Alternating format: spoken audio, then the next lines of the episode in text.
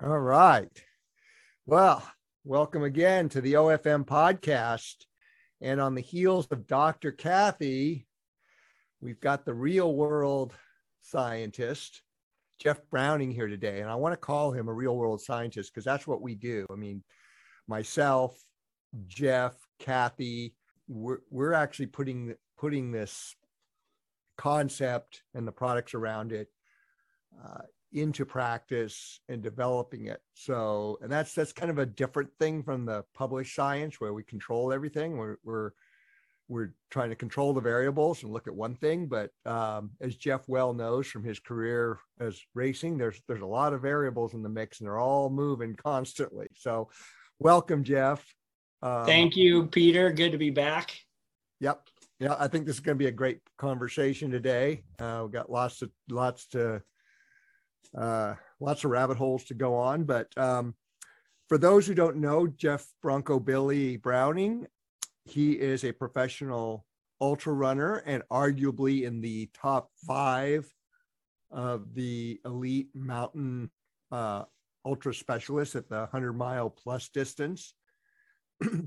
uh, it's certainly in the top 10, but based on his finishes, I would say the top five he's just coming off the heels of running uh, the Moab 240. This is his first attempt at the um, 200 mile plus distance. Is that correct, Jeff? Yeah, that is my first time going that far.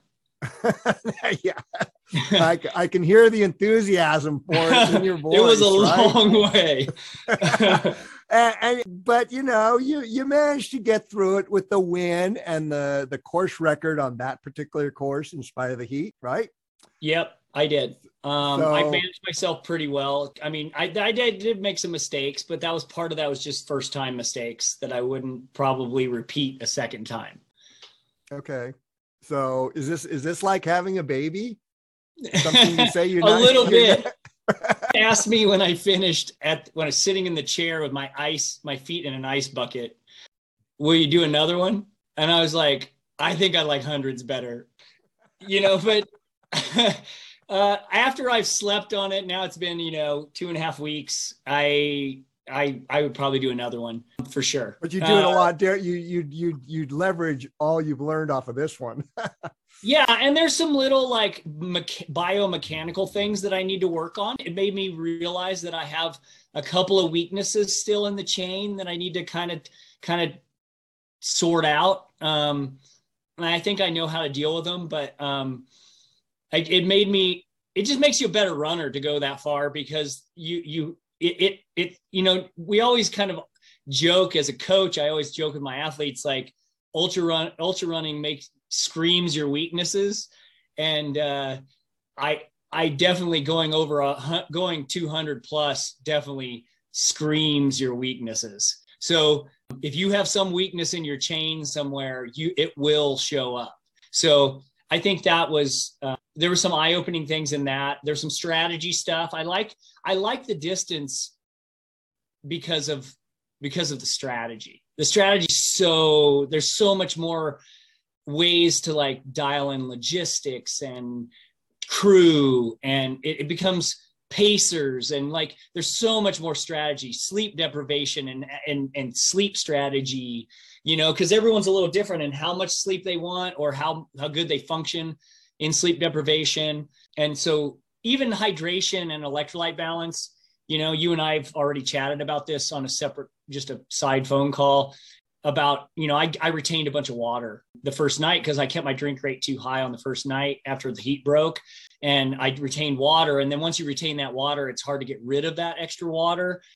You know because i've had my sodium per liter test rate done so i know what that is and i have that pretty dialed in but i did over drink the the first night and then i retain water and then from that point forward the only way to get rid of it is to pee it out and that takes forever Right. Uh, and that that's why I, I find that these sodium sweat tests are so they're they're so misleading because people do a test and they say this is my sodium per liter water rate and, and it's true at the time you take that test at under the conditions you're taking that test well no right? no no no i i would even argue no but now we know there, there we have more data on that now and yeah. one of, one of the things we know about sodium per liter is we've had people retested. It doesn't change. It's genetic. So one thing that the sodium per liter is genetic, but what is what is trainable is your sweat rate. So meaning how much liquid per hour you're dumping. And that's easy that's to right. test. Any, anyone can do that at home. They can go way naked, go for an hour run, don't pee, go for an hour run, don't drink, don't pee, and come back and towel off and weigh yourself naked again. If you lose a pound, you need to drink 16 ounces an hour in those conditions. So I one of the things Absolutely. that I, one of the takeaways I've I've come out of this from is I need to test, say in the taper, every time I taper in the before a race, I need to test in the heat of the day and in the coldest part of the day.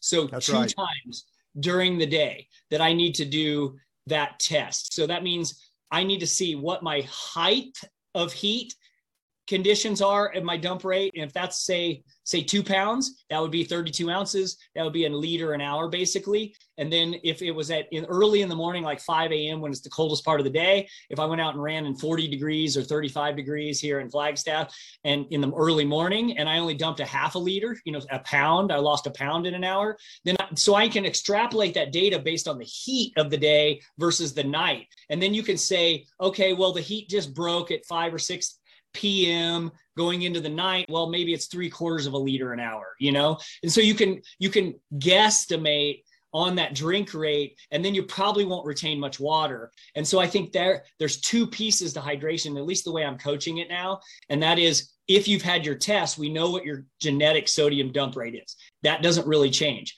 What does well, change yeah. yeah it, it's it it's it's pretty stable it's let's just say it's more stable because you you know you can change hormonal stuff and other stuff as a, and that'll change it slightly but you're right that's a more stable thing but the environmental conditions are so dynamic and that's why like i i said to you you know you, you got to back off on your drink rate. Right you got to consciously back off because when the heat breaks your body's still thinking it's got to drink to maintain that really high sweat rate but until those hormonal and enzymatic change, like the the the vasopressin hormone and all these things shift, that takes a little bit of time, and then all of a sudden you find yourself, like you said, retaining fluid, and it, it takes forever to dump. Yeah, it, it took it took days. So I was dealing with it the rest of the race, and then I was dealing with it after the race for like two days before I really got it all peed out. So it just takes a long time once you retain that water. So the goal is to avoid doing that, right? So you don't have that extra water weight. One, you're carrying extra water weight. So even if you came into the race like lean, mean fighting machine, you're now you're like, you know, yeah. five, six pounds up and you're like having to carry that uphill. So well, and not only that, but that when you get into that, um, you start to get the potential for blistering goes up because you're retaining fluid in your feet and it really does that too let's yeah. let's let's shift this a little bit because we're we're already going down the rabbit holes right totally. which is what we love to do when we get well together. this was a lesson uh, this was a lesson that I, I learned from running a yeah. 200 plus right and and this is the thing so for those of you out there uh, jeff just did the moab 240 and it circles moab it literally circles Moab, and it has everything from the desert, the high desert, Red Rock, uh, where you, where there's nowhere to hide, as you found out the first couple of days. yeah, don't and, forget your SPF lip balm. Right, and then it goes up into the La Sal Mountains, where you get into some high altitude conifer and quaking aspen uh, mountains and canyons. And so, and so the temperature swings can be pretty extreme. And so, this is what we we do with this is what we do with OFM and, and Vespa. This is uh, what Jeff is a is really a, a, an experiment of how we and the other team members like Peter Mortimer just did that backyard ultra. We we kind of push those envelopes and we we learn a lot of really cool things from them, and that's what we're going to be talking about is is all these cool things about pushing that envelope because this this really pushed your envelope because you were not only just trying your first 200 plus mile race, but you were also uh, gunning for the win, which you got, right? Yep. Yes. Yeah. Yeah. I was trying to I was trying to get the course record. So yep. I, I might have and, and you I, did on that course. I did. I did on the standard course. That is the standard course record now. Courtney Dauwalter had it and I got it by a little less than maybe 28 minutes or something like that. I think is what I ended up getting it by. Not very much. Not very much. She ran a solid race in 2017, so super impressive performance by her, obviously, and that was um, one of her kind of like early kind of like, whoa, who is this that's coming on the scene? That was before she's done a ton of winning. And she'd already won some stuff, but she wasn't really on big, big on people's radar yet. And when she won that outright and just ran away with it that year, it was pretty impressive. And no one's yeah, even, no one's come close to that. I think Mike McKnight's come the closest at 59 hours and she was 57, 55. So she, no one had come close to to really getting her record on the standard. What was what was your what was your time? 57 27. And I, I in hindsight like if I could figure out this uh I got it like I got kind of like a brute sort of a sore bruised second met head on my right foot and that was really um the last like 50 miles was really affecting my downhilling and so I I did I definitely was not running very well the last 40 or 50 miles you know, oh, I left yeah. I left a lot on the course, you know, that in hindsight, if I could fix that issue, that's why I was talking about, you know, it screams your weaknesses. And and I've had that little bit of a, a meta, metatarsal soreness after at the end of hundreds a little bit on really rocky courses, technical courses. So I know there's something going on there, and I have some theories on how to fix it at this point. So I'm working on that, but to, to avoid it in the future. Because if I could have finished stronger, I I real because I still had the legs. My legs were still there. It's just my foot was my my weak point at that point. So yeah, it's like when when Michele Graglia uh, ran and he he pulled that hamstring and it just totally blew his race. Yeah, and I think it's also just it's such a long race and there's so many little things that can go wrong and and 200s are hard to put them it's hard to nail them because there's so much there's so much room for error in in you know two and a half days or three days it's just you can you can miss one thing up and it slows you way down so yeah and uh, there's a fatigue sets in the the potential for for things to go sideways it also goes up. Yeah for sure. Yeah. Yeah so yeah let's let's let's talk a little bit about you know first your race and and and how you went through it and you know besides these things with hydration and your metatarsal you know the heat uh what you did and then we'll we'll segue into like things about how OFM how best how you use Vespa and how these things really allow you to do it by the way, how's your recovery going now? I know this. Uh, my legs feel than... yeah, my legs feel pretty good. Like I, I, I really managed the week after. I really was pretty strict on diet, and so that really helped like get rid of inflammation, recover. I just slept a lot. I, I took five full days off after the race, um, and like just slept ten or twelve hours a night, and was just really deep fatigued. Like you're just you're I think because you missed sleep for a couple nights, you know, I just I I was really like just kind of t- just emotionally, spiritually, physically tired. And so I just I listened to that, I slept and I ate really really well. I didn't eat any junk for the first week. And then I I woke I kind of woke up. So I finished on a Sunday afternoon and that following Saturday, I woke up Saturday morning after like 11 hours of sleep and I woke up without my alarm. I sat up in bed at like 7:30 in the morning on a Saturday and I'm like, I'm gonna go for a bike ride today and lift weights. So I got up, I went and did an hour bike ride on my gravel bike, and then I lifted weights, light, light dumbbell workout. If anybody follows me on Instagram, it's my tough 24 workout. I did that with really light weights and uh, um, I felt awesome after that. I was like, oh man, I flushed everything out. I was moving again, and I was like, I kind of felt normal again.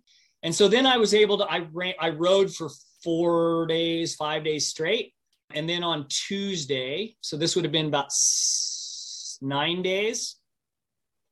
Nine days after the race, I ran for my first time. I ran like a little over three miles and I just ran easy. I went to my son's run club and ran easy with them. They did a workout, but Irish jogged during the workout and because they were doing intervals and and I just jogged through that ran like a little like 3.3 miles or something and then I biked the next day and then I ran on two Thursday again and I've run and then this last 13 days after the race, after I finished the race, no, excuse me. Yeah, 13 days after I finished the race, I paced Mike McKnight on the Arizona Trail on Saturday for 20 miles. So 13 days after a 240. Now it was it was easy pace. Obviously, we're hiking a lot, and it was a big climb day, so we were hiking a lot more. But I went and did 5,000 feet of climbing in 20 miles in about five hours and 45 minutes. Nice, nice, yeah, and, and it was effortless. Yeah, I felt pretty good. I mean, I felt a little bit of like fatigue in my hips still a little bit, and my and my mid back from wearing a pack. Like I'm still a little tight. Like I got a massage last week and I still got a little bit of like a trap thing. I was in a bike wreck in 2011, like where I body checked the back of an SUV in a roundabout at like 20 miles an hour and broke a rib and broke my hand and uh, uh on my left side. And so there's some like imbalances There's going some on. compensation, yeah. Yeah, and then uh, you know, 20 plus years a graphic designer, sitting at a desk with a you know working a mouse and being in a forward head posture um, before I started doing a standing desk. You know that that was there's a lot of like there's some imbalances there and tightness that is kind of chronic that I'm always fighting off a little bit, and the pack definitely aggravated that a little bit after the race. And I've been dealing with that right trap's been a little fired up. So and I've been on the bike, which doesn't help the trap. Um, no, no, yeah. The, t- the two things in modern life that I tell athletes that are the kiss of death are sitting at a computer and riding a road bike. Yeah, totally. And so those two things didn't help. And then I had to wear a pack with three liters of water, you know, to pace Mike in the desert. So, so that was like another, another kind of thing that was, that was the only really things that were bothering me. Other than that, I mean, my right metatarsal still, that one met head is still a little tender towards the end of the run it was a little tender, but it, you know, now I'm pressing on it and it feels okay. Like, but this goes back to what you're saying that, that, you know, doing ultras, you know, for regular people, a 50 miler or a 100 miler, but for you, it brings out these things. So if you're paying attention, it's like we can address these things. Yeah. And that's what I'm doing. I'm addressing those things. But overall, like my legs feel pretty good. You know, I'm still, I think I'm still a little. You're like, not peaking. Mentally, you're not peaking yet. no, I can tell the adaptation isn't fully set in yet. But, I feel but pretty good, is. you know, overall. Like I, I'm not like groggy or mentally tired anymore. That that was only for about five days. Once I kind of caught up on sleep, I feel like everything kind of clicked again. So I've been kind of back with it, and that's been good. Um, yeah. Are yeah. you? Do you take naps? Uh, no. Um, I mean, if if I don't get enough sleep at night, sometimes I'll take a quick power nap. Yep. But that's very rare. You know, like we're talking like, you know, maybe four or five times a year. Yeah, when you're when you're in one of these these deep recovery phases after a run, if you if you instead of hitting the coffee, hit the nap because that's usually what happens is like you know you go through your morning and late morning early lunch you'll have early early midday you'll have a lunch or late breakfast and then you'll hit that really tired phase and, and that's that a lot of that has to do with your hgh kicking in because you get a you get a, a surge in hgh after these things as part of that whole thing when you're fat adapted and yeah. so it's I, you really want to go with that if you can because it really leverages you know not just the recovery but the the, the super compensation you know the adaptive stuff so but I think I did, were... I did take i think i did take a nap or two the first week if yeah. I remember right. I it's kind of hazy. so yeah, but see the fact that you were sleeping 10, 12 hours a night or or whatever you were sleeping, that's also part of that HGH surge. And you're going to continue that for the next week or so. I mean, for a 240, it's probably a two or three week process. And then all of a sudden it's like, I'm ready to train again. Like yeah. hard. And then I'm still not like super motivated to train hard yet. Like I'm just trying, I'm just get I'm I'm I like getting out every day. So I've just been getting out and just kind of going with it. Like yesterday, I only ran like four and a half miles. You know, I I just it was like 45 minutes, and I just went really easy and and just went for an easy trail run. So I'm I'm not really training hard or anything. Obviously, it's only been you know two and a half weeks, but mm-hmm. I'm back kind of running regularly again. Let's kind of run through the the Moab 240 about your you know you know kind of give us a, a, a hundred, a 10, a 40,000 foot overview of how it went in terms of the conditions, the fueling, okay. kind of pacing, you know, stuff like that. And, and, and then we'll dive into a few more specifics. I mean, I think uh, overall, like I went into this like wanting to get the course record. You know, part of me, you know, was like telling behind the scenes was telling myself, is this smart to go after the course record when you've never run one before? But I also felt like I had coached it enough that I I understood it on paper and I felt like I had a pretty good strategy going to it. I had a good crew and um and I, I felt like it was it within my wheelhouse to get it. So you, you had uh, the basics. Yeah, I had the basics. And so I just, what I did was just ran comfortably the whole first day. I just tried to com- constantly relax. I still probably ran the first 100 a little too hot. I ran 20 hours and six minutes for the first 100. And, um, and in the context, what was the temperature like? It was it. It was hot. So this was the hottest three first three days they've ever had in history of the race. Now they've had a hotter first day um, on record in 2020. They had a really hot record-breaking first day, but then it cooled off on Saturday and Sunday. So, but we had consistent heat for three days. So for my three days, it cooled off by Monday a little bit, but it was hot every day. So, you know, I think the hot the the forecast was in the upper 80 or the 80s, mid 80s in Moab. But if you get down in that where you head south into the into like towards Indian Creek, that area is really dark rock. It's that dark red rock, and it's really exposed. And you're running south into the sun. So the first day was really hot. It was really exposed I mean, I had everything. I managed well. I covered up with like white arm sleeves and I had like a bandana hanging out of my hat. I obviously didn't manage my lips very well because I forgot SPF lip balm and I got second degree burns on my bottom lip, which I'm still paying a, a little bit for. But uh, that was a big oversight. But then o- overall, I felt good. I managed myself well. I drank enough. I drank enough that first day. I didn't get dehydrated. You know, I was carrying three to four liters depending on the section. That's a yeah, lot. That's or, a lot of fluid. Yeah. Yeah, a lot of fluid because some of you have a 22 mile section in that day with only wa- no crew and no aid station. So you just have a water stop, and then you have a 22 mile section and a water stop, and then an then crew.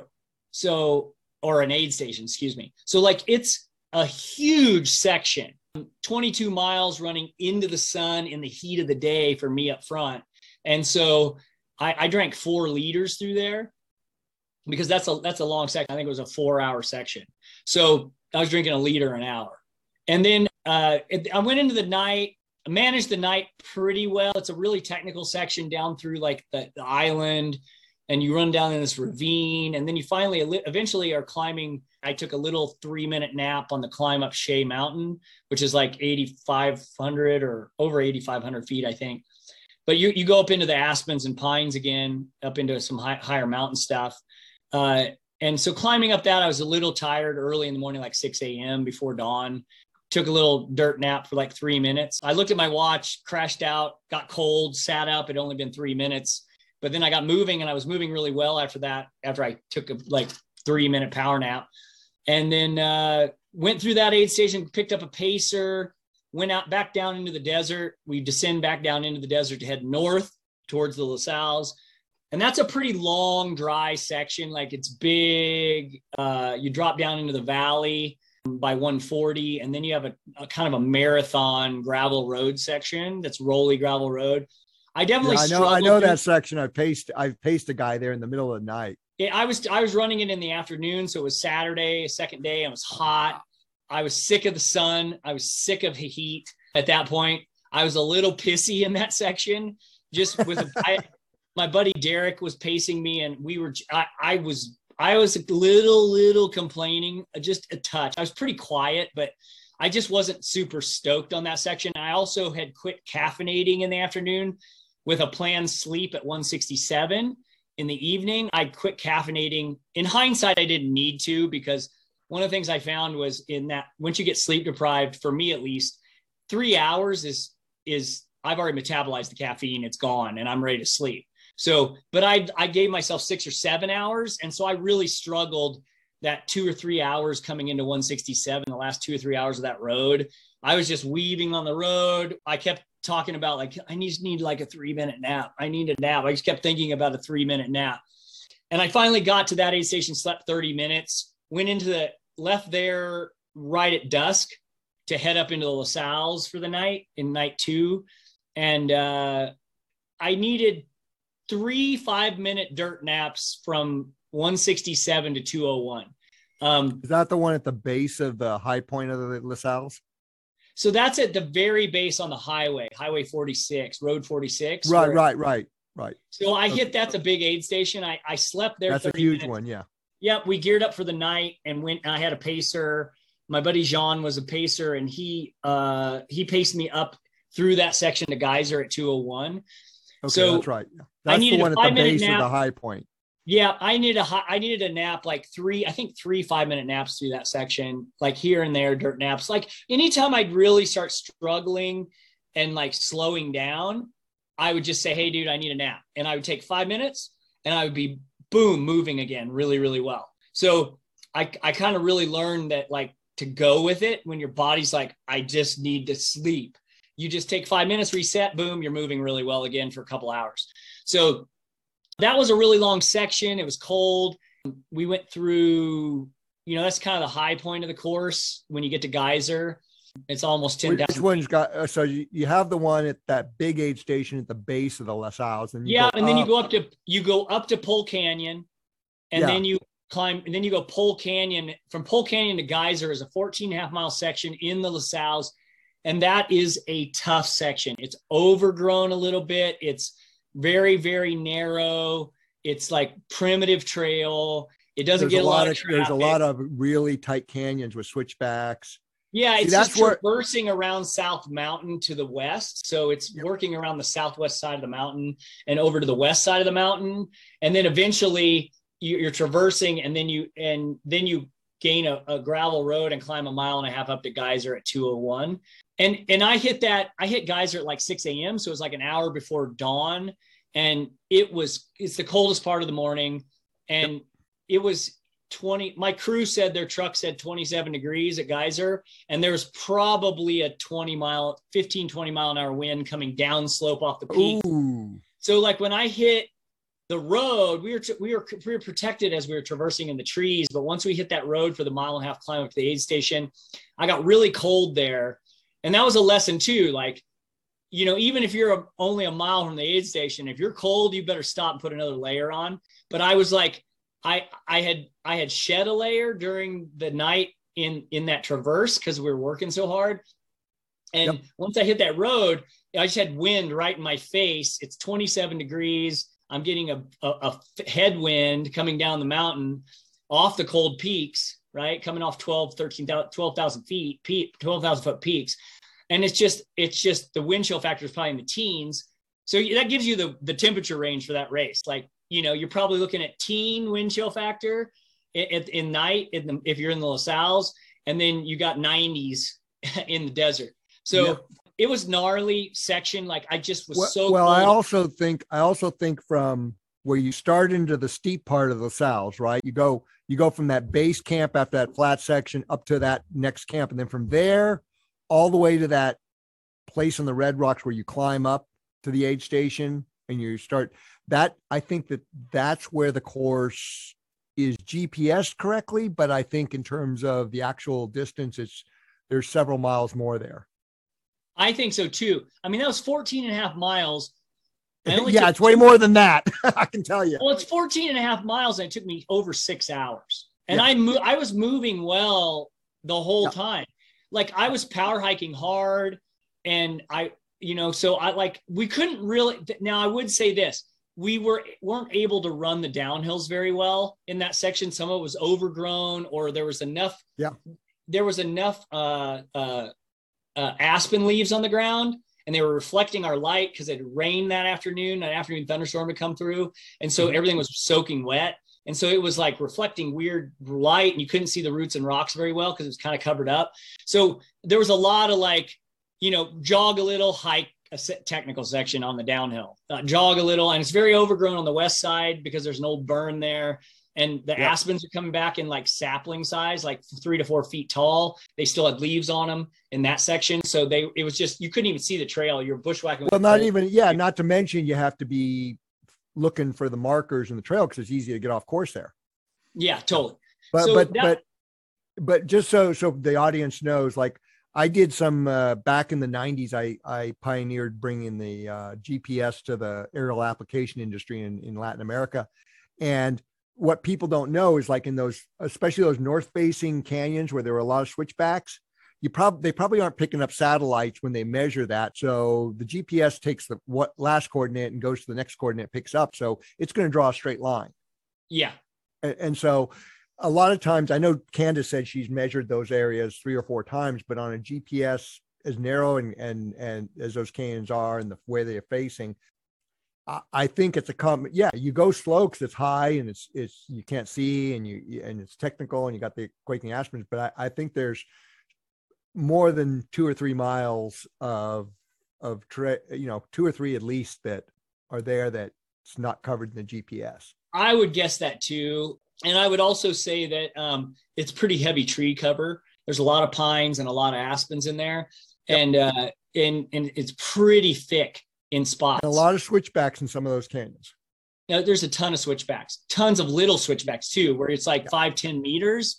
At, and and you're constantly just weaving. So I, I I'm I'm sure that the the GPS isn't picking that fully.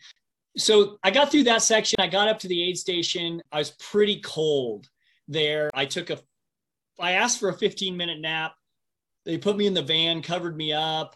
I put dry layers on and I slept, they gave me 13 minutes because I was on course record pace. So they told me they'd give me 15 and gave me 13 and kicked me out. But I, I got up, I, they had to put hot water bottles on my chest to get me warm. I was still cold after the nap and I got layered up, put down on tights, put all my layers on and left there fully bundled. We'd put hand warmer packets in like a chest pocket next to my heart.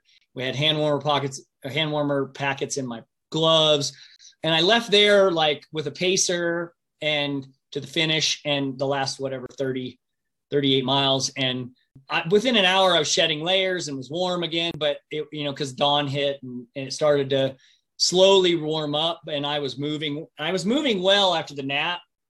I ran that section pretty well down past Oowah Lake and and down to head towards Porcupine, the last aid station, the mm-hmm. start of Porcupine Rim and then my that's when my foot kind of the gravel road section in that my foot started bothering me. And that's when i through the rest of the race the foot was kind of there. I finally taped it with like seven miles to go. Like i i, I got a, i had a little blister kit mini blister kit on me and i i put like a Compeed patch pad. Was that was that before one, or after hidden one. valley? What's that? Was that before or after hidden valley? That's uh so that's like the last 38. So from from Geyser, you climb just a little bit and then you go down through, you're dropping out of the La Sal's and traversing a little bit.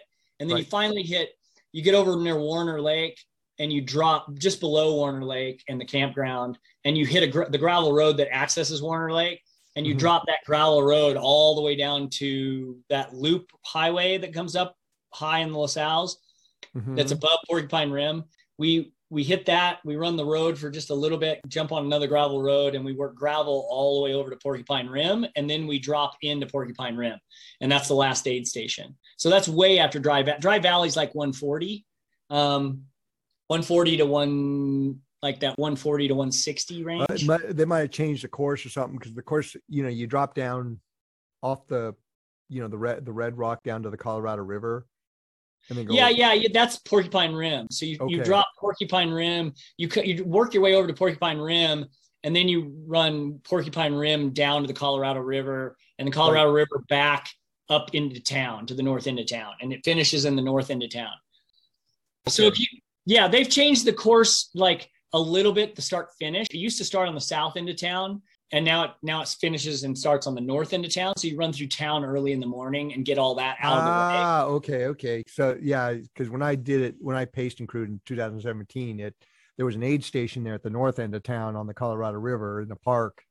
Yeah, yeah. So that's where it finishes now, and it used to. So now that first where you started that year, where they started in 2017. That was way out on Cane Creek Road. Yeah, start. that's the first aid station. Ah, okay. Oh, way south on the south end of town. So you run that you run that uh i can't remember what that's called the, there's a the there's a pipeline, pipeline, and you climb up climb up to hidden valley go out hidden valley come down the red rock and then yeah, go yeah, so, up the road yeah. Okay. yeah so that now you start on the north end of town you run pipeline all the way down and then you climb up to hidden valley okay right? up to hidden valley and then you work your way over to Amasa Back oh my god yeah that's that's that's that's that's yeah. the start so that's the start now that's okay. not that's not any kind of a finish. So they used to finish on the south end of town. 2017, Courtney would have finished on the south end of town. You had to run pipeline at the end. That's right. Yeah, yep. you ran pipeline up Hidden Valley, and then you came. Yep. Then you worked your way north, and then down this four wheeler Red Rock. You hit the road, and ran the road in. Yeah.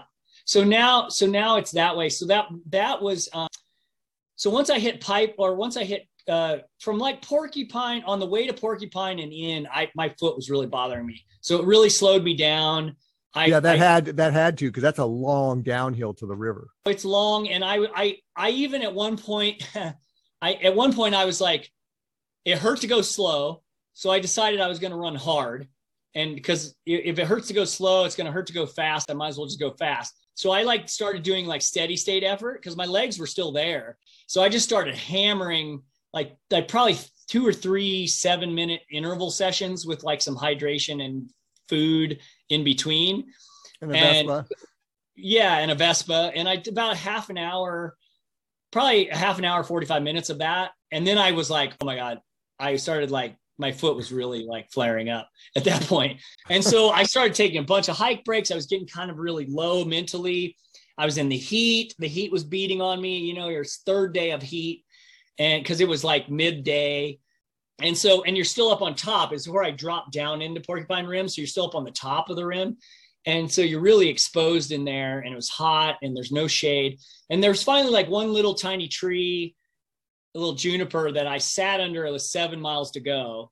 And i retaped i i took my sock and shoe off and i put a compeed patch on the met head second met head on my right foot and then put a piece of Luco Leukotape over that to hold it in place just hoping it would pad it a little bit or and and that was enough to like ch- distribute the weight differently on my foot.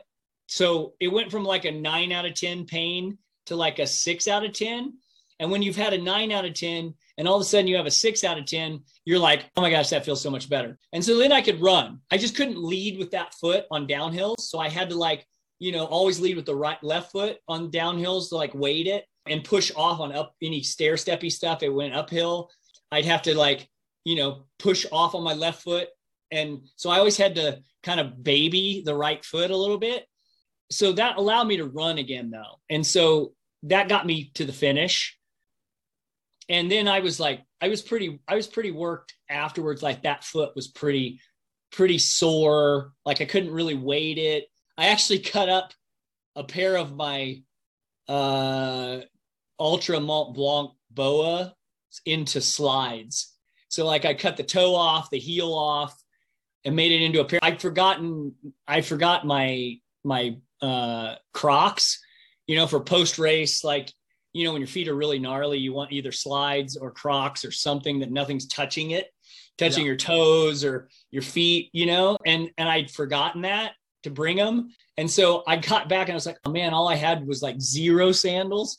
And so I was like, oh my gosh, I can't run. Why can't I need padding? So I like cut up my boas and and went and bought an aftermarket arch support insole at like the general store in Moab and put that in, and that helped distribute the weight off my metatarsal head.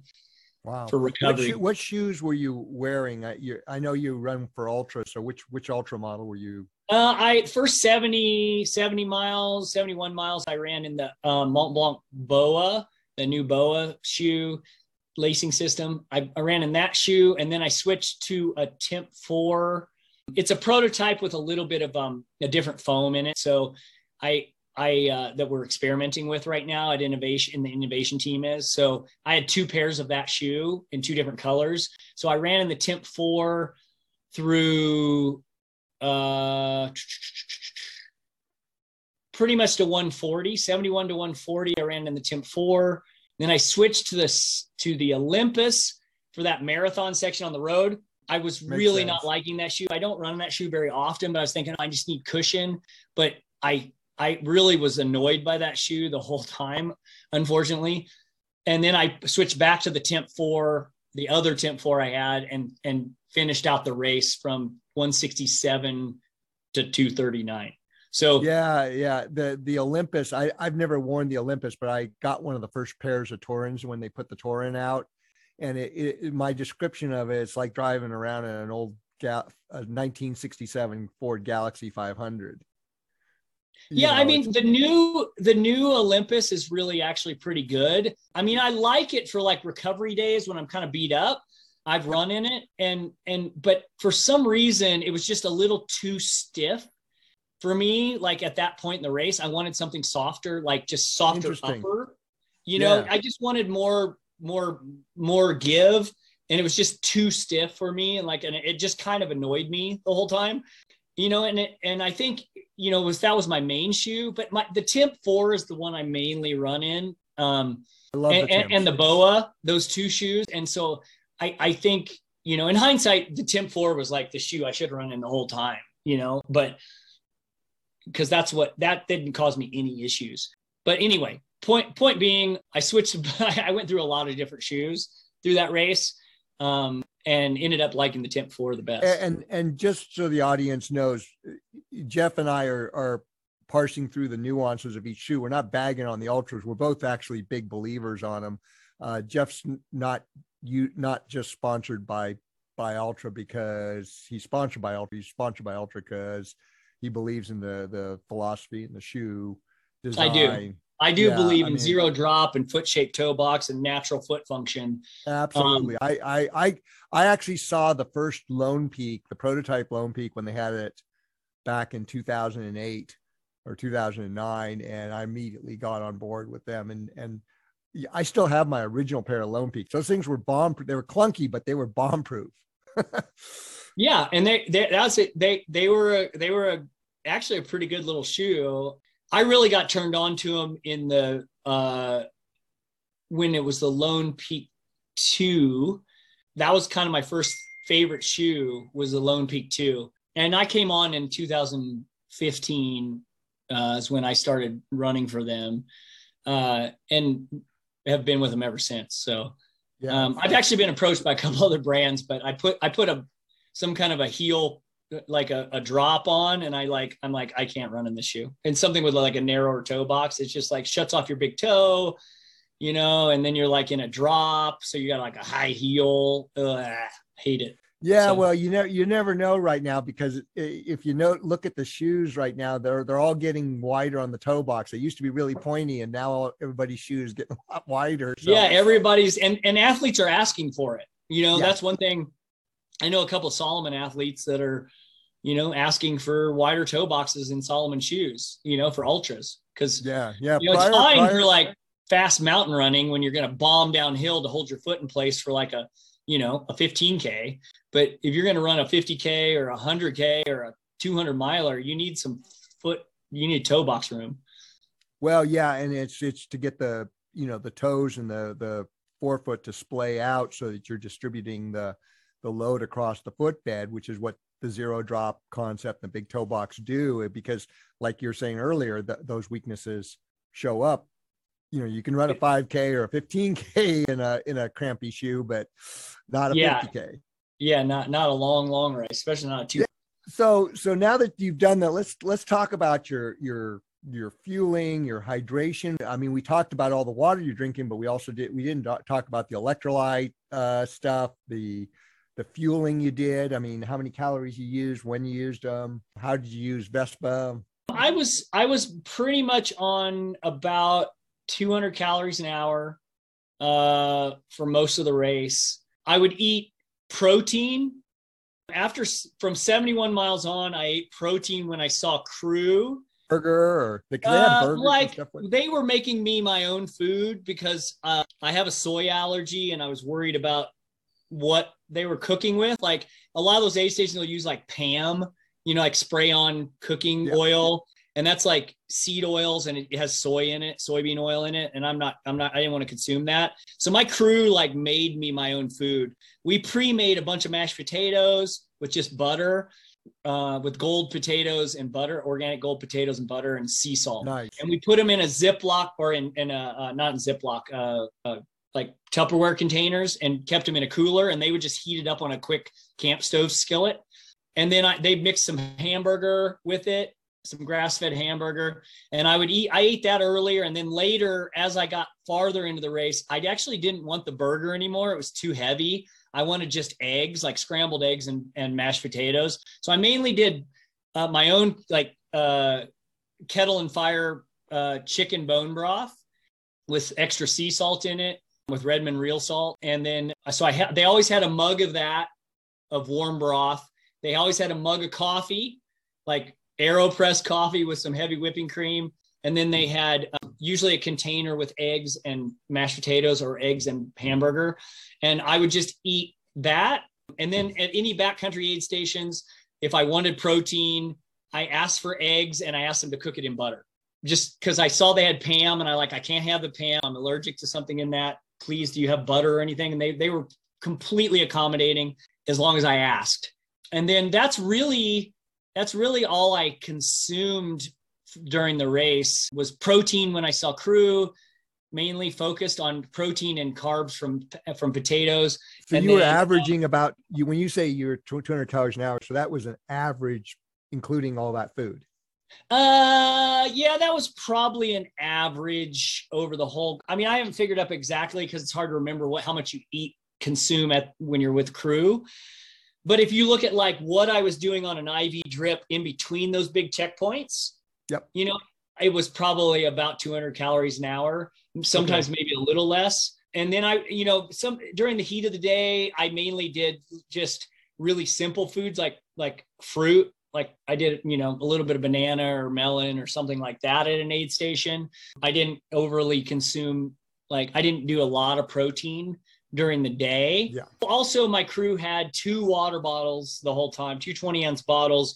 One had a one scoop of GU recovery protein carb, the protein drink uh, with some Tru Niagen in it. And then, and then I also had, which is an NAD supplement. And then, and then uh, the other was uh, a scoop of Redmond Relight in the other bottle, which is electrolytes basically. And, um, and I would just kind of drink on those while I was crewing. While they they would just stick it in front of me, I'd chug some, then they'd give me another, I'd drink some more. So I maybe drink half of both of those, and then I'd drink some broth, and I'd drink some coffee, and then I'd, you know, eat, and then I'd be moving again. So, you know, probably, you know, maybe threw down two or three hundred calories in one setting at some of the crew spots. You know, I ate a little more heavier calories during that time but the rest of the time I was just kind of going on liquid calories, a little bit of gels, a little bit of Boulder brand potato chips, the avocado oil ones, and some salted plantain chips. Uh, Now, what, were, what were you using? You were using Redmond Relight. Were you using S caps? Were you using? I used S caps and GU Roctane Pain? as my liquid nutrition, and then I took some GU gels and some GU chews here and there, just kind of occasionally. Yeah, I mean, you use more in the in the night when it's cooler. You be be just focusing on hydration during the heat of the day. Yeah, totally. That was pretty much, and then Vespa every two hours. And then every once in a while, I'd take an extra Vespa with crew would give me one. You know, when I was at a crew spot, they might give me an extra dose of Vespa. But I, I kept Vespa going the whole time, you know, every two hours, 30 minutes before, and then every two hours.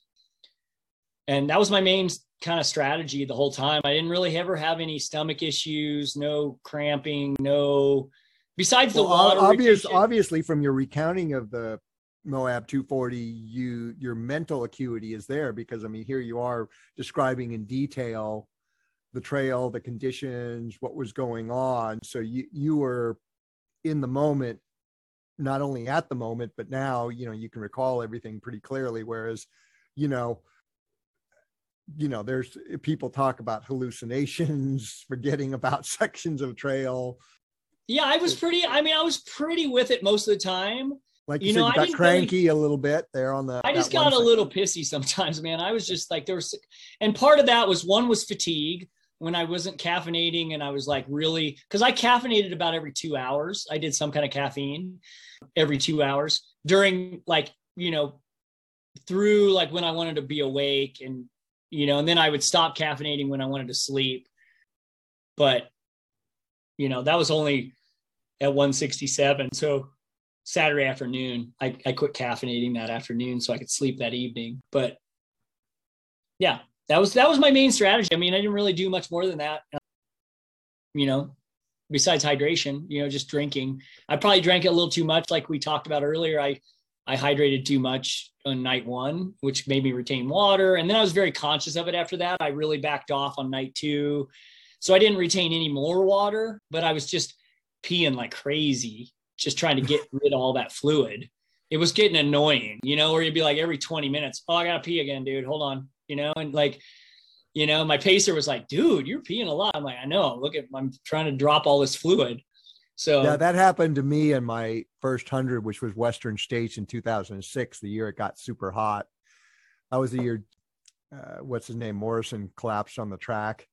Uh, oh yeah, yeah, I remember that. Right, right, and that's what happened to me on ALT from the river because you know it's hot. It was hot, the hottest race in the history of the race, and and that's how I learned exactly what I how I advised you. Like when the heat breaks, you got to consciously back off because yeah, you got to back off. When the heat broke for me, I was still drinking all the way up to uh, the ALT aid station. I picked up five pounds.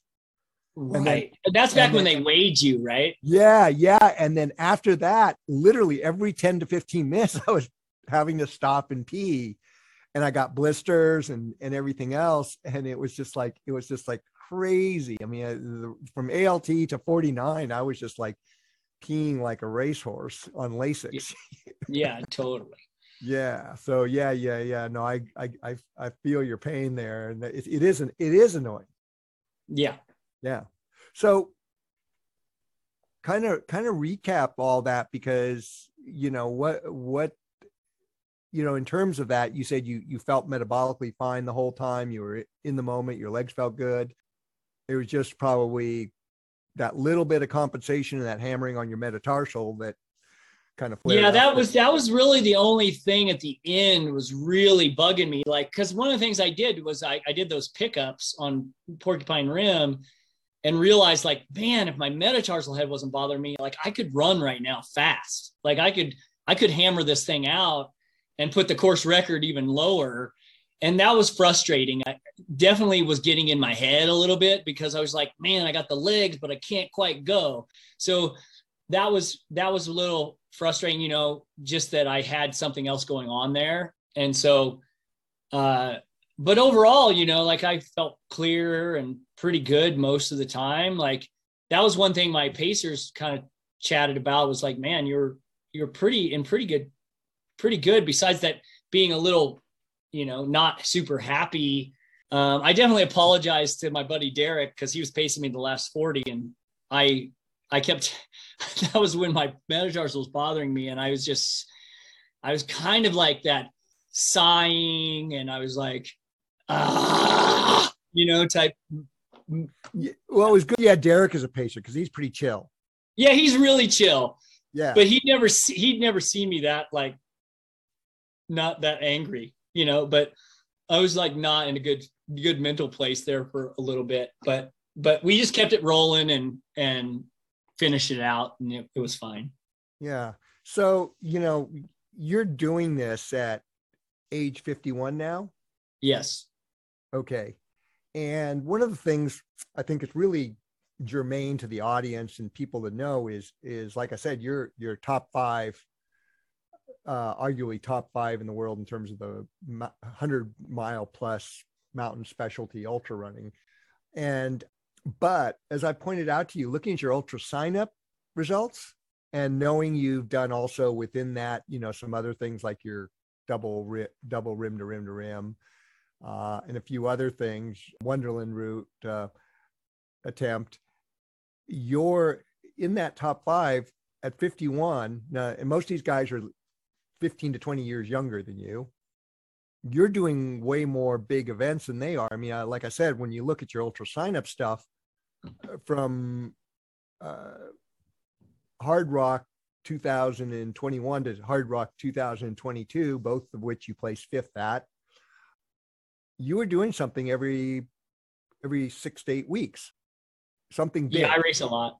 you raced you raced a lot, uh, and and I don't I don't think anybody else is is racing at that at that volume at that much because you know with with that whole thing about OFM shifting the balance of damage recovering from the damage to focusing on the super compensation the adaptive stress you get the hormesis you get from that event to getting stronger you're actually back at peaking between five and seven weeks after every big event. Now, maybe this one might take a little longer. You might be like set on more on the seven week uh, to peak again, but to talk about that a little bit and how you feel in that because you're in that you're sort of been in that zone for the last year and a half every five to seven yeah weeks. i really have i mean i just don't i i feel like i bounce back pretty quickly and i'm kind of motivated and ready to do something else again so I, am not I, i'm also not getting like the burnout mental fatigue that you sometimes get in ultras from doing too many races. Yep. Some people just get lose their motivation, which is a sign of overtraining. Um, yeah, I um, think that there's a there's a lot of physiological underpinnings for the mental emotional burnout. Because agreed. I think, I think the body really does know it's burnt out. Yeah, and I so I you know I haven't I felt really good like I just feel strong again and I I recover pretty quickly. I think that's definitely I mean, I I would say this from a, if we're talking OFM and that approach, uh, I definitely notice a difference compared to my former self in in my mid mid and early or early 40s and late 30s. I definitely recover way faster and um, bounce back faster on OFM. I see well, that. that's in- certainly that's certainly not because of age, because everybody knows when you get older, it takes longer to recover. Totally, and that's what everyone talks about is like how it takes longer to recover. But one of the things I've seen as a coach, you know, I coach a lot of OFM, and a ton of my athletes are doing OFM, and and and most of them are in their 40s, 50s, and even 60s, and uh, and a lot of them are, are are veteran ultra runners or have been around the sport a while. And you know they're getting older and they're not recovering and they're gaining weight and they they're just like they're coming to me to like kind of really focus on this OFM thing and try it out. And once they try it out they're like wow the recovery on this is amazing. And and to get that consistent message over and over and over again it's really consistent. Like especially with those anyone who's a veteran ultra runner or somebody who's been around the block a little bit and knows or ultra endurance like. like yeah ultra endurance yeah yeah, they know what, what, they know what they feel like after a hundred miler or a 50 miler or a hundred K. And when or, they or even a marathon. I mean, most people doing high carb on a marathon or, or take a month off. Yeah. And so like I'm seeing people just bounce back really fast. I'm seeing them, you know, get get down to get lean again in their in their 60s or their I, I you know, I've even had I've even had an athlete, you know, say uh, I didn't think I could get this lean at 60 in my 60s, you know? So, and, you know, even had a wife in the background because I was on speakerphone um, in the background say, thanks, Jeff Browning, you know, because got, got her husband lean again. Like he wasn't, didn't have a gut anymore. So, you know, like there's, there's this huge auxiliary benefit to, to this lifestyle shift of just feeling clear headed, consistent energy, weight maintenance. As you know, we all gain a little weight as we get older. That's kind of like the norm for people. And on OFM, we don't see, I don't see that. I would, I would say this. I, I do coach my, my female athletes a little differently on OFM. We, we have a different approach, a little higher carb. I do a little more fuel separation method with them, you know, separating their carbs and fats more. Protein's a constant. The other thing I do coach is a higher protein approach. Um, for all my athletes, they do do you know traditionally higher protein than would be recommended on a keto approach. So, and we use keto as a tool. Yeah, I would right? not a keto athlete. Right. We need to frame that really because there's a lot of misconceptions. The first thing people uh, associate OFM with is keto. You yeah, and I think there's a lot of people get kind of chronic keto when they start going keto, they get kind of carb phobic and if they've done it for a while and then they and then they're you know they're really worried about their carb intake every day and and then they're trying to run ultras and and that there's that's a bad combination we use keto and i would say this we use ketogenic strategically so it's it's yeah, an initial yeah, reset I, I would go even further jeff because what i'm finding is the the traditional ketogenic macros don't work so and and and I use diet. You you use diet as a tool, just like I use diet as a tool. Like with the women, you car you separate the the different macros out a little bit. And so the way I frame it is, OFM is a fat burning program. It's not a high fat diet. Because exactly. it's it's you know yes, fats play into it big, but the set I I I don't see I've in my own personal use I've never see 70 or 80% fat macros. No, no, no, me either. And and, yeah, and, I, mean, I, don't really I don't coach that either. So I'm not coaching yeah. 70%. You know, I did play around with that when I in my early shifting and, and in my own diet. And I found that I upped my I ended up naturally upping my protein macros. My protein's really high.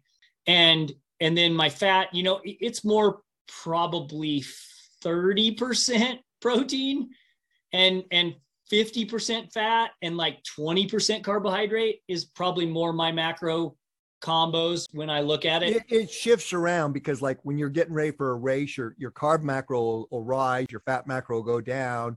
Protein, like you say, is relatively constant, but there's there's times when it, it gets low. Like like when you're racing, when you're out there racing, those days you're racing, whether it's a hundred or a 200 or a 50K, that day you might, you know, 90% of your intake may just be carbs. Yeah, exactly. It'll day. Just, yeah, exactly. It'll be just mainly simple carbs and some complex carbs like potatoes or something, but yeah, fruit. But like you're not, you're not going. But um, but but in terms of that day, you're still burning 80% of your fuel or more is coming from fat. Yeah, yeah. So it's a fat, exactly. it's a fat burning program rather than a high fat diet. And I think people get get instantly they instantly pigeonhole OFM into that. And it's like what we're trying to do is optimize that fat metabolic fat burning capacity. And and you know, like I said at the beginning, what's important about this is everybody gets, you know, right now everybody's, you know, they all want to see the science, right?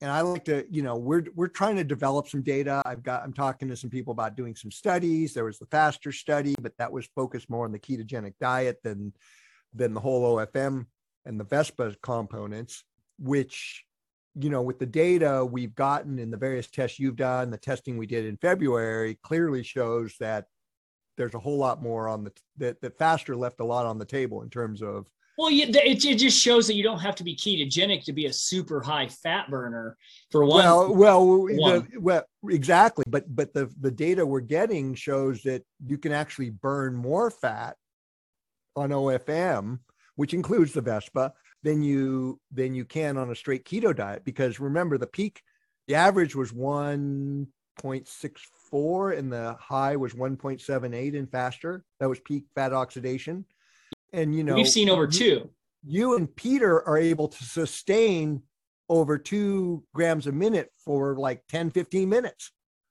yeah i mean that's that's data nobody's ever seen and and back to the whole recovery thing the the the mental shift or aha moment people need to make in this and you you certainly know this from an experiential level is it's not that you actually recover faster it's because you haven't done the damage you need to recover from.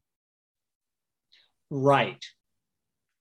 Right? And and i think that's i think that's an important piece that i i think uh at least at least uh, my experience is that you, you know and I, and I have to say this and sometimes when people are like well what's the mechanism and you know and and we've we've talked with jason Koop about this too and and what's what's the ex- exact mechanism it, it's at the end of the day for me it's like i don't I'm not a scientist, so I, I don't you, really are, care I'll what the mechanism you. You is. You are I, a you are a scientist. You're experimenting well, on yourself. Well, what what I'm saying what I'm saying is. What, I mean by that, my point here is that I, I don't really care what the mechanism is. What I'm getting is consistent data from my athletes that says I recover faster. My experience is that I recover faster, and I've been an ultra runner for X amount of years, and I've done this X amount of hundreds and ultras, and I recover fa- way faster. I have less inflammation, and I bounce back, and I'm able to maintain body like good, good, healthy body weight, and all of those things. And, and, and so whatever that mechanism is, I don't care if it's you're doing less the oxidative stress to the system initially, you know, just in general, or whether it's a cleaner fuel. It doesn't matter what the mechanism is. I'm seeing the same experience over and over and over again. And I think that's the important piece of this is that at the end of the day, people want to feel better they want to recover fast and if you can recover faster you can train more you can train better and you're going to feel better and that's what matters is that you feel better and that you're recovered and you're not inflamed. And if you can keep your inflammatory response down you're going to perform better you're going to feel better you're going to recover faster and you're going to be back to training faster and your mental state's going to be in a better place.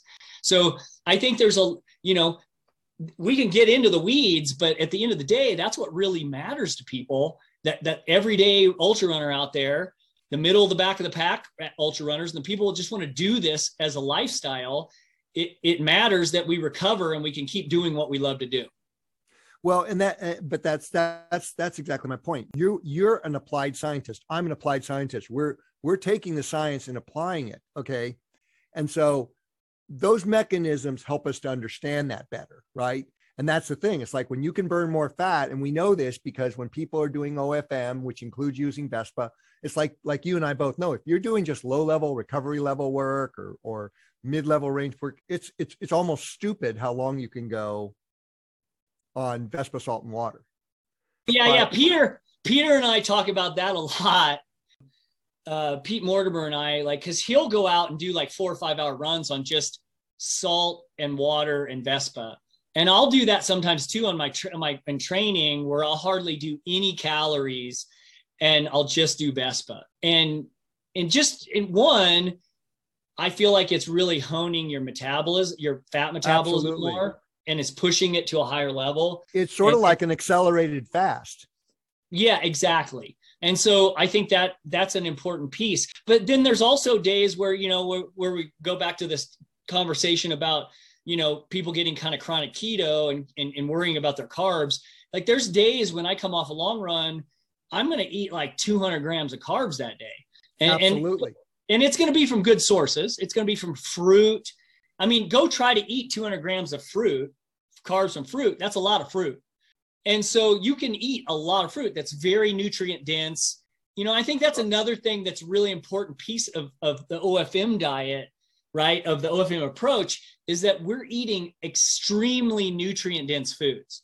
Like we're, we're, there's not a lot of wasted calories. You know, you're no. you're you're eating really really nutrient dense bioavailable. It's real, it's real food. Yeah, animal products, some raw dairy. For me, it's animal products, raw dairy, fruit, and vegetables. I mean, that's my main diet. And occasionally potatoes or rice, right? Yeah, and occasionally potatoes or rice. But but really and i and and probably potatoes way more than rice. Like i maybe eat rice like once a month. But I, I i, eat potatoes multiple times a week. I eat fruit every day. So my and i and i would even look at it i was just talking to an athlete yesterday. If we're going to put my food my food into a pyramid right?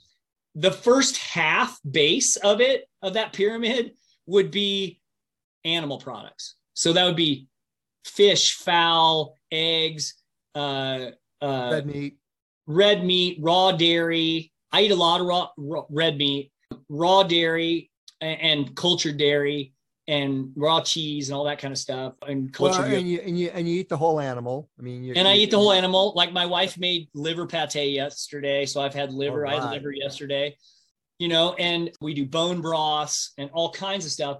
And so that's probably my bottom half of the foundation of what I do. And then the other, the next part of that pyramid would be fruit, fruit and starches like potatoes and white rice and stuff like that. And then the last you, little pyramid peak at the top for me is vegetables. So they're last on my list.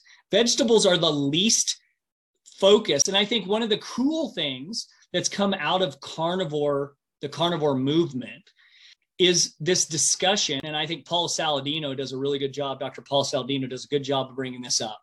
He he brings the discussion points towards the toxic load of vegetables, which never is discussed in the mainstream uh, nutrition.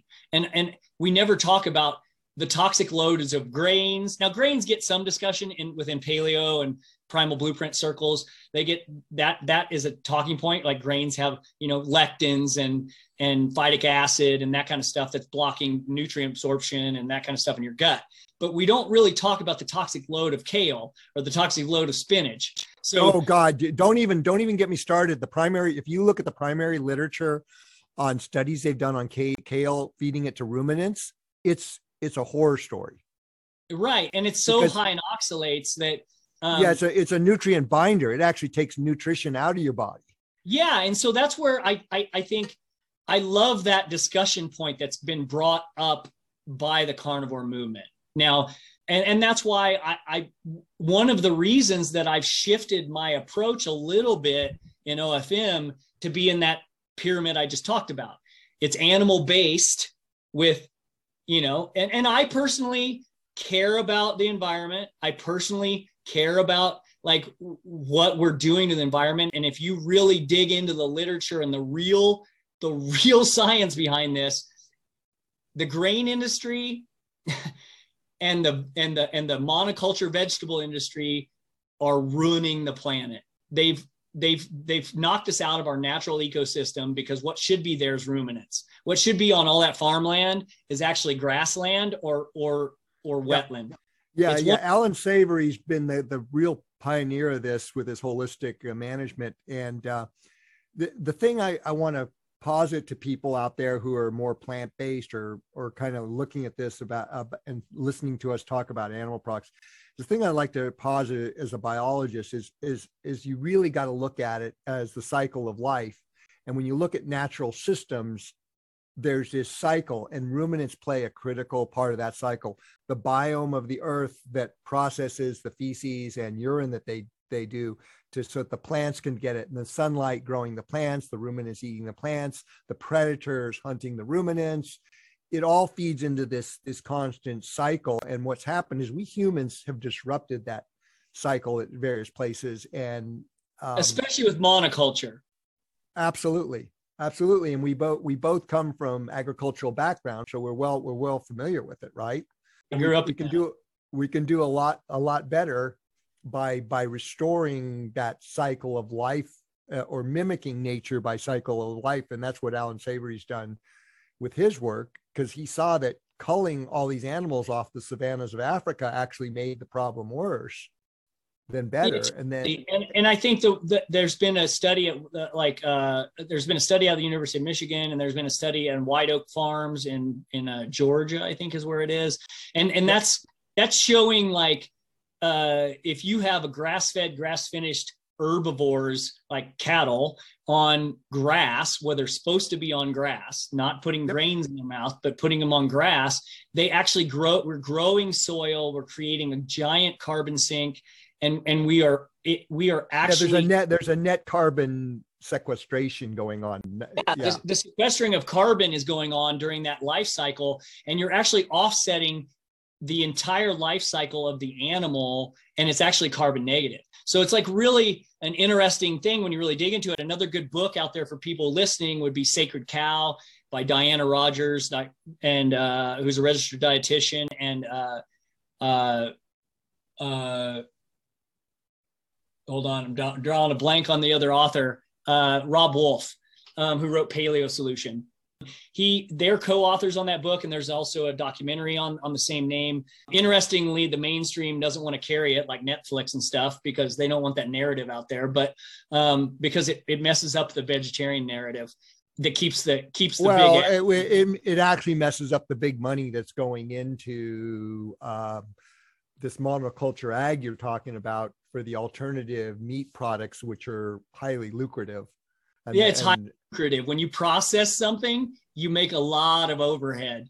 Eh, there's not a lot yeah. of overhead, so they make a really good profit margin on this that that type of stuff. Well, and that's a lot of the reasons why the benefits of of of meat don't get out there is the margins are so slim on production. And this is part of the reason that's driven the factory farming the way it has. And, and we've got to get back to more margins so that people can get the better nutrition, but also be able to make the money to where they can educate people on the benefits of of having some meat. And and, and that brings me to a good point though. I've coached some some very high level masters uh, athletes who were vegetarian, but they were very they weren't vegan, but they were vegetarian. So they're ovo lacto.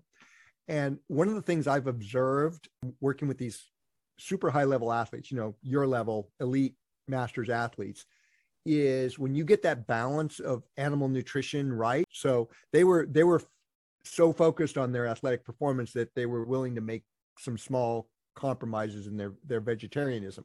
So as soon as we got the liver capsules and the gelatin capsules into their dietary stuff, it, their performance went through the roof. Their injuries disappeared.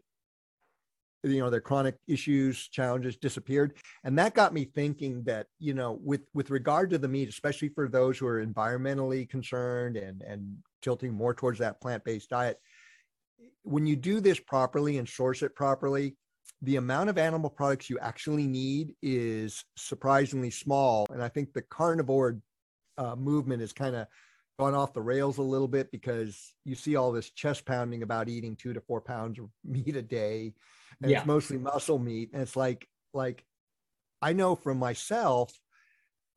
I mean, if I'm not super active, eight ounces of, of grass fed hamburger and a couple of eggs is like that's my protein for the day and my body says you got plenty yeah and i you know from from an athletic perspective like at, at my level i need a lot more protein a day so i eat a decent amount more than that for sure.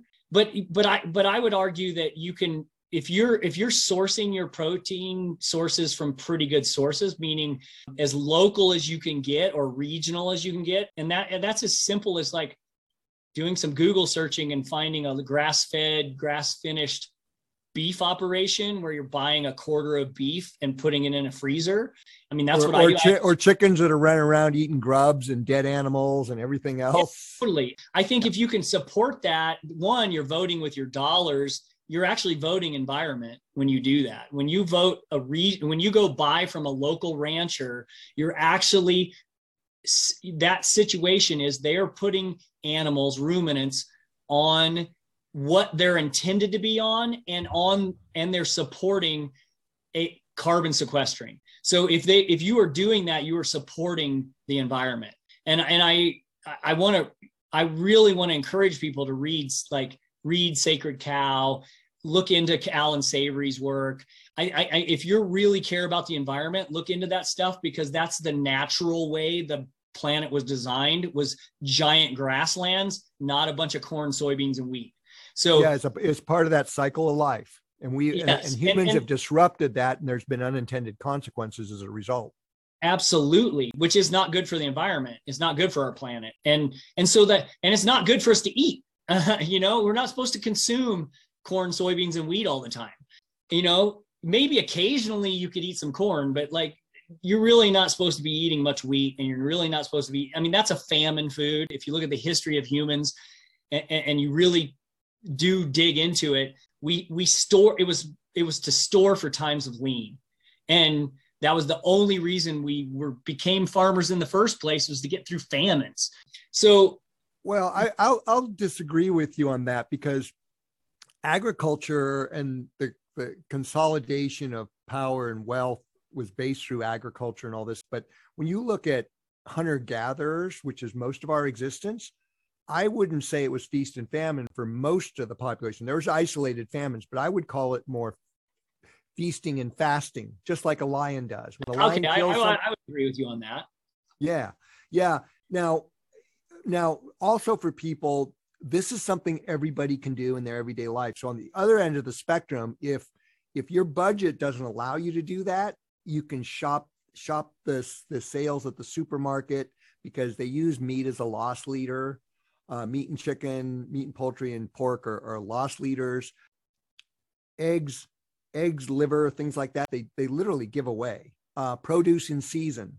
These are these are all strategies you can do on a budget. It's not like you, you can you can actually I posit that if you're if you're intelligent and know how to shop for your protein and your and your foods, they subsidize dairy heavily. These things don't cost you any more than the what are called uh, economy foods like beans and rice. I, I would posit that a lot of those kind of foods are actually more expensive, not just in the actual cost, but also in your health and stuff. If you start doing that, if you're on a budget. So if you're on a budget, you know, things like like I said, meat and poultry and pork as, as a loss leader, shop the sales, produce in season, eggs, eggs.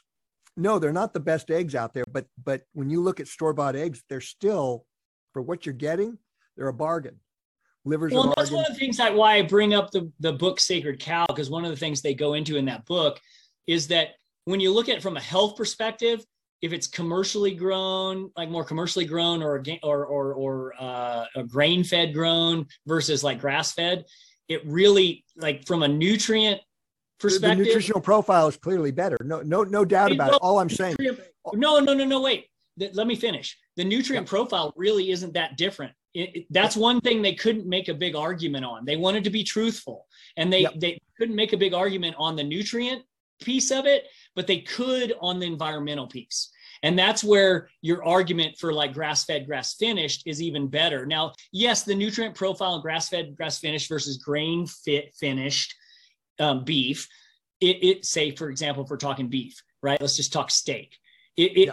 The nutrient profile isn't that different. It's got a little more omega 6s in the grain fed. Yeah, it's got the conjugated linoleic acids are a little it's higher in the grass. Yeah. Crazies from a health perspective but when as an argument if we want to debate an argument and have an, yeah. a, a, debate argument but if you get into the the uh the environmental impact environmental side yeah it, it, there's a huge cost to grain finished and grain because there's a ton of like diesel fuel and tractor use and transportation and yeah they're not capturing they're in the in the way we conventionally raise animals right now they're not capturing the total cost no, and and they don't in grain when they when they talk grain.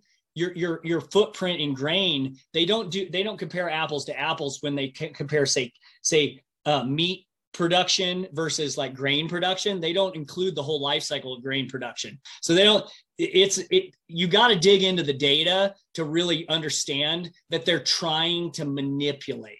They're trying to manipulate the public into thinking that gra- eating grains are better for the environment than eating meat and it's not. Well and that's that's my point. So if you're on a budget or convenience and you can't you know you're in an urban area you know if you shop the sales and get get these things you you can do it cheap because the grains like you say they're, they're not capturing the full price and when you buy the the grains even when you're buying in bulk you know like rice and beans uh, they seem cheap on the the front, but when you're when you're not satiated, you're eating more, and then you got to eat take this or this vitamin because you're not getting that nutrition. Well, not to cost- mention we aren't even talking about bioavailability, right? That's the yes. nutrients in that food, right? Beans and rice is like 40 some percent bioavailable, whereas the six ounce steak is like 92% bioavailable. But the, car- the carbs are 100% bioavailable. yeah, they go right to your waist. They go um, right to your into your bloodstream and to your liver, and yeah, exactly. Yeah, and, and jack your blood sugar up. Um, right, and then so, you have an insulin issue. So, so the the the point I'm making is you you you not only if you do it intelligently you can you can actually do Agree. you can do it on a budget uh, that that's similar to any kind of uh, economic but the standard man- budget but you'll save money but you're also going to save huge on the on the health consequences downstream right? I mean you see that with your athletes when they get converted from the high carb diet to the OFM. Who's doing a really good job of getting that message out is Dr. Paul Saladino. If anybody wants to follow him on Instagram, I think it's Carnivore MD 2.0. And and he's not doing strict carnivore. He calls it 2.0 where he's using fruit, raw dairy. Really he's kind of doing OFM.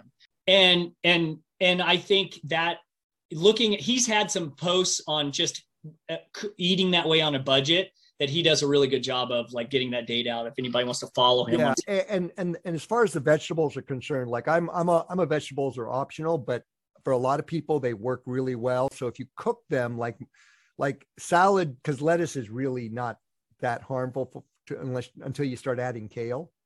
Yeah, exactly. um, yeah, right? romaine and and arugula are the two like least amount of anti-nutrients in them as far as leaf lettuces go. Yeah, I mean, and your iceberg lettuce is just water with a little bit of fiber exactly. holding it together, right? Exactly. So those things, those things you can eat raw, but a lot of vegetables, a lot of those those issues go away when you cook them.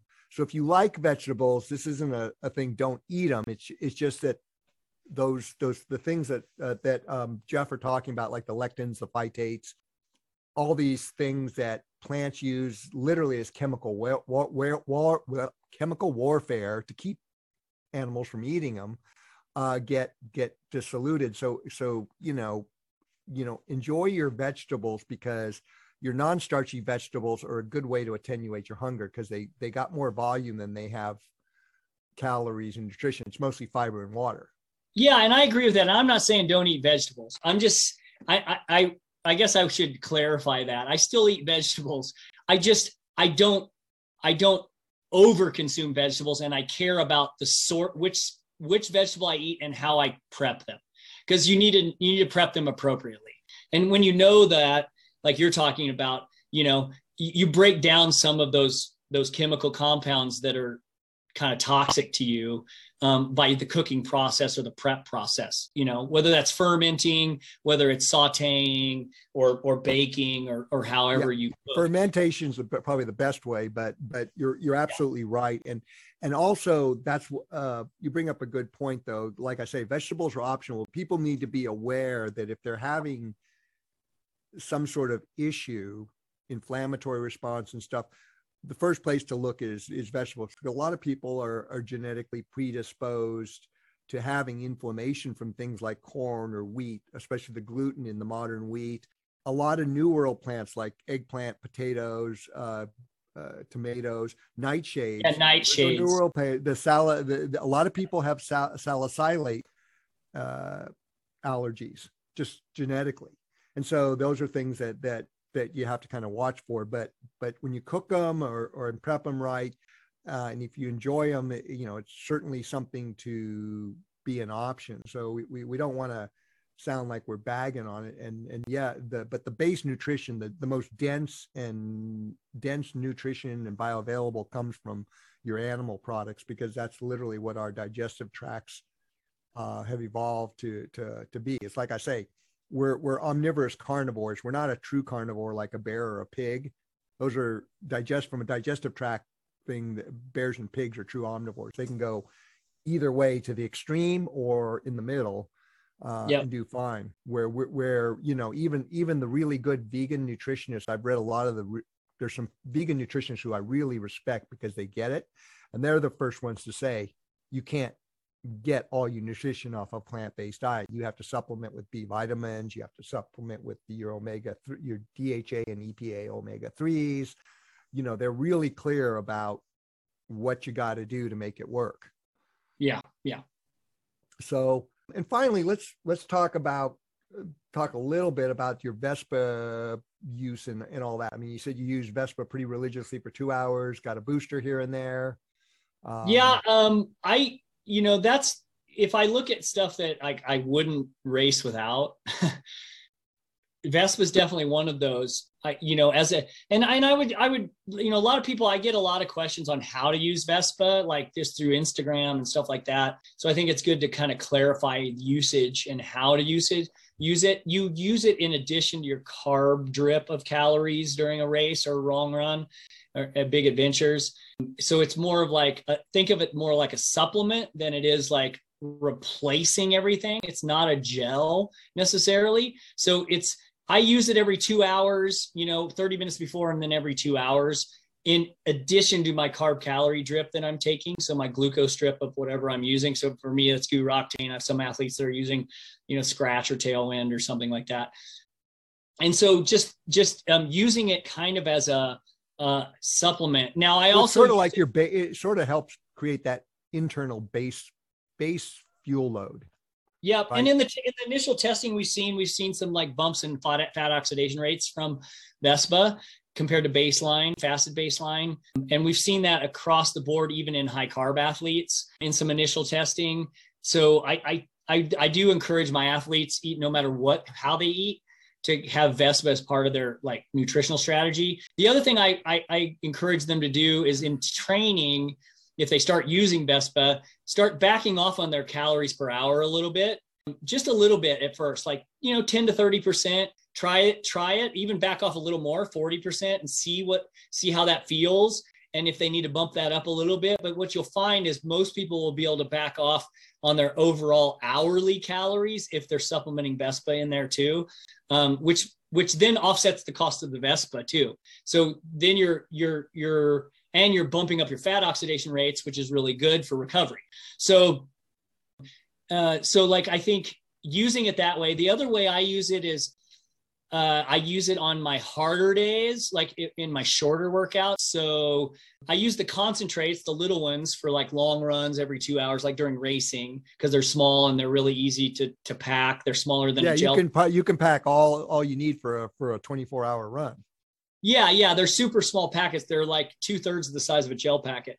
So I, I use those, the concentrates during training and during racing um, because they're small. You just got to chase a little water with them, and then and they're more concentrated in the in the amino acid peptide, the wasp extract, and then the the other piece of this that I use it for, I use CV-25s a lot.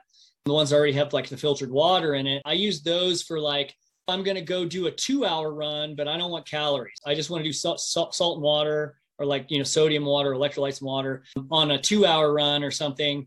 I'll pop a CV-25 before I go, and then I won't carry any, any calories.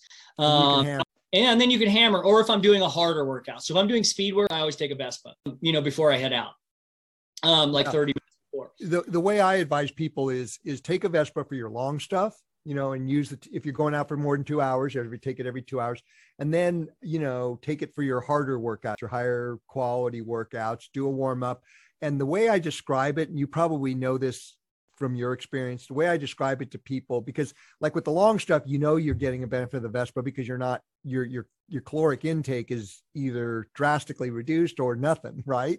Uh, but in the harder stuff, the way I describe it is as long as you're not fatigued or something else isn't bothering you, you'll consistently feel like when the difficulty of the workout pushes against you, you feel like you can push back back rather than just hang on.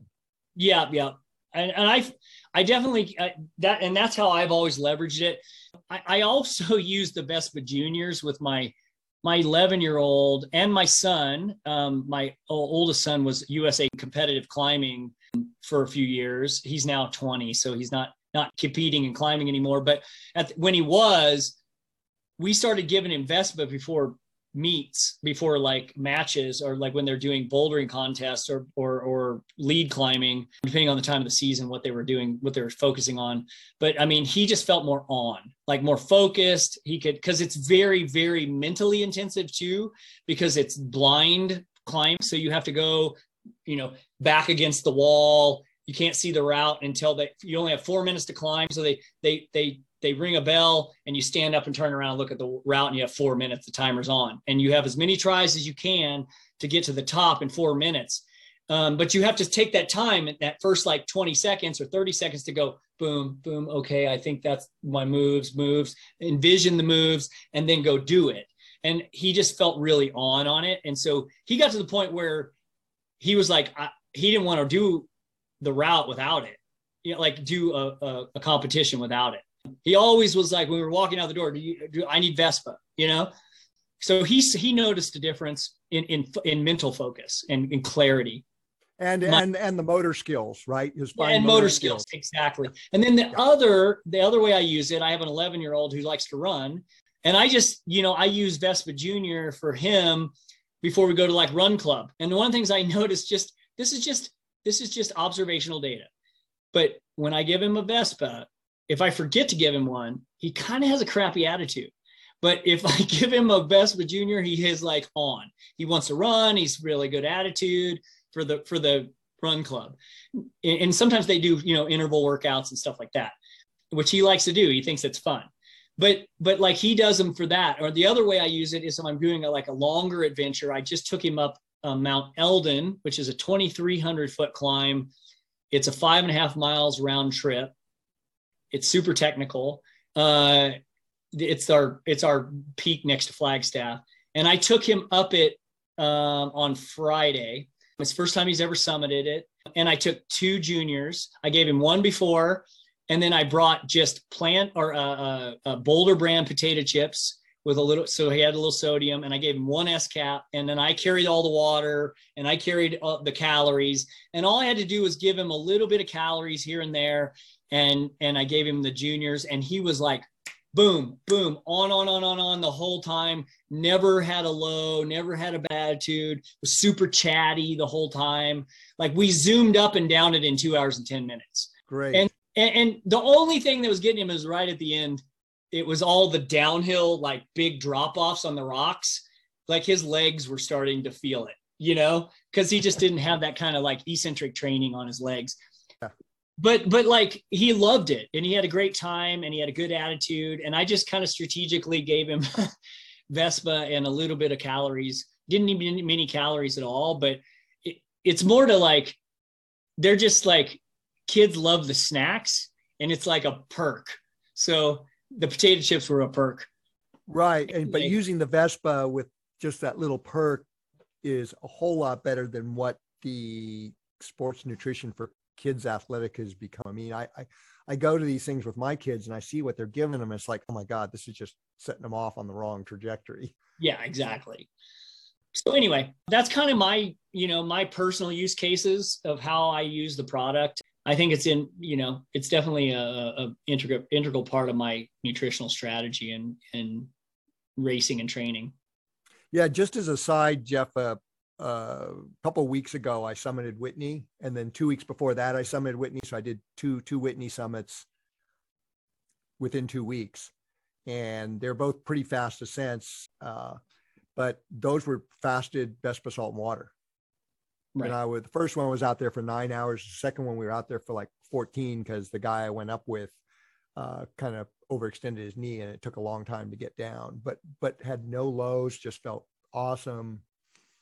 You yeah. know, and it was just Vespa salt and water and, and, you know, Whitney's uh, 6,300 foot of elevation gain loss.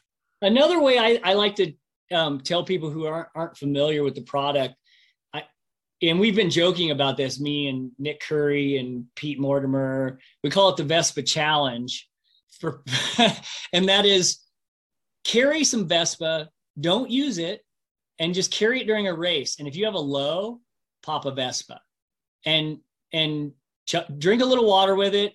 And and I guarantee that it will you will feel a lot better 10 or 15 minutes and you'll be like on all of a sudden and feel really great and you won't even need that many calories so or or if you're having trouble getting calories down you know like just pop vespa and so that's what we call the vespa challenge jokingly and, and i think that's kind of you know that's nick coury's original kind of use case that was his first time using it was he had it on him and he got desperate at that uh yeah he couldn't use his hands so he couldn't take gels he couldn't take his calories he had really cold hands, you know, like where you get where you can't use your hands anymore during a 50 mile race.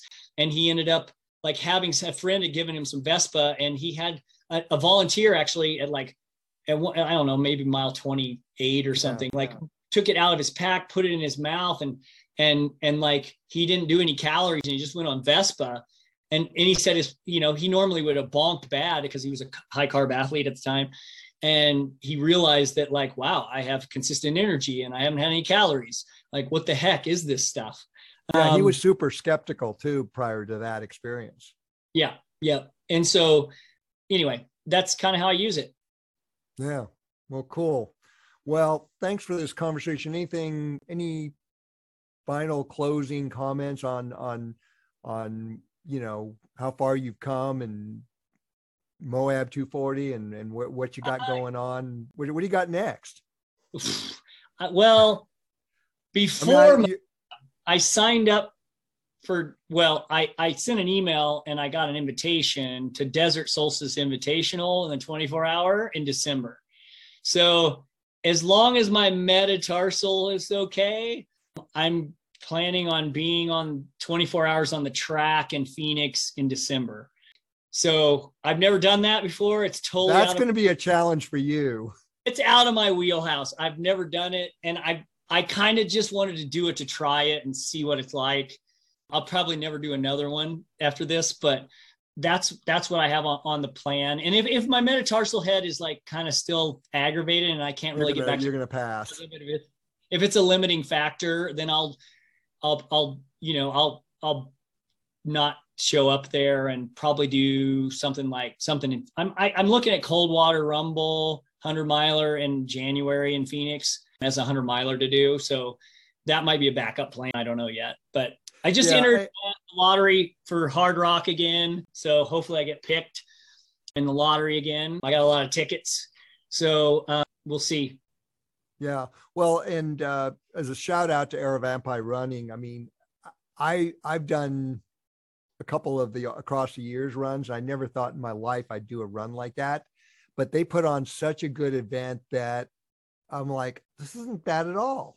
No, it's kind of fun. It's really social. I think that's yeah. what's cool about these loop courses or even the, you know, the multi like the 24 hour time stuff. Like I'm, I'm, I'm kind of interested to try it. I wanted to do something where I didn't have to worry about logistics and crew and getting friends to try to show up. My wife's just going to go down there and hang out, hang out at the, at the, at the track and, you know, crew for me. And, and so it should be pretty simple. And yeah, the vibe, the vibe is just so good at that. Thing. And then of course, uh, I'm hoping to put together some more testing in January or February.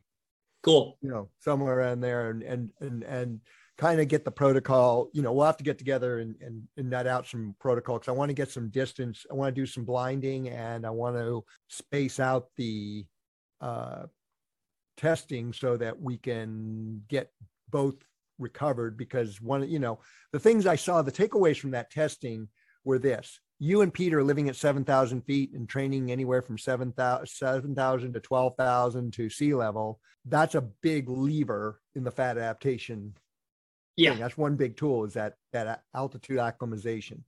Uh, that's what that's one of the one of the reasons you guys were able to burn over two grams a minute consistently. The other but the other thing that i noticed was just how big an impact doing back-to-back testing has. I mean you burn some matches especially ultra runners not being able to not being accustomed to going that high. I think Jason made a comment in the interview with me, like you you can't account for that. But I, I'd have to say the data is pretty consistent that for ultra runners, you can't do back to back VO2 tests and not have an impact. I think. Yeah, and you know, and I'm just interested to see what we've talked about in the past as, as a different protocol. I think there's other protocols out there that we could do that would be interesting to see. I'd like, I'd also like to see some longer longer three hour efforts on a treadmill, you know? Well, it's like if we can get this thing going, I mean, put it this way, Jeff, you know, the data we got, uh, particularly on you and Peter, but the data we got on everybody, there's no other data out there like that. You yeah, know, not two plus grams a minute.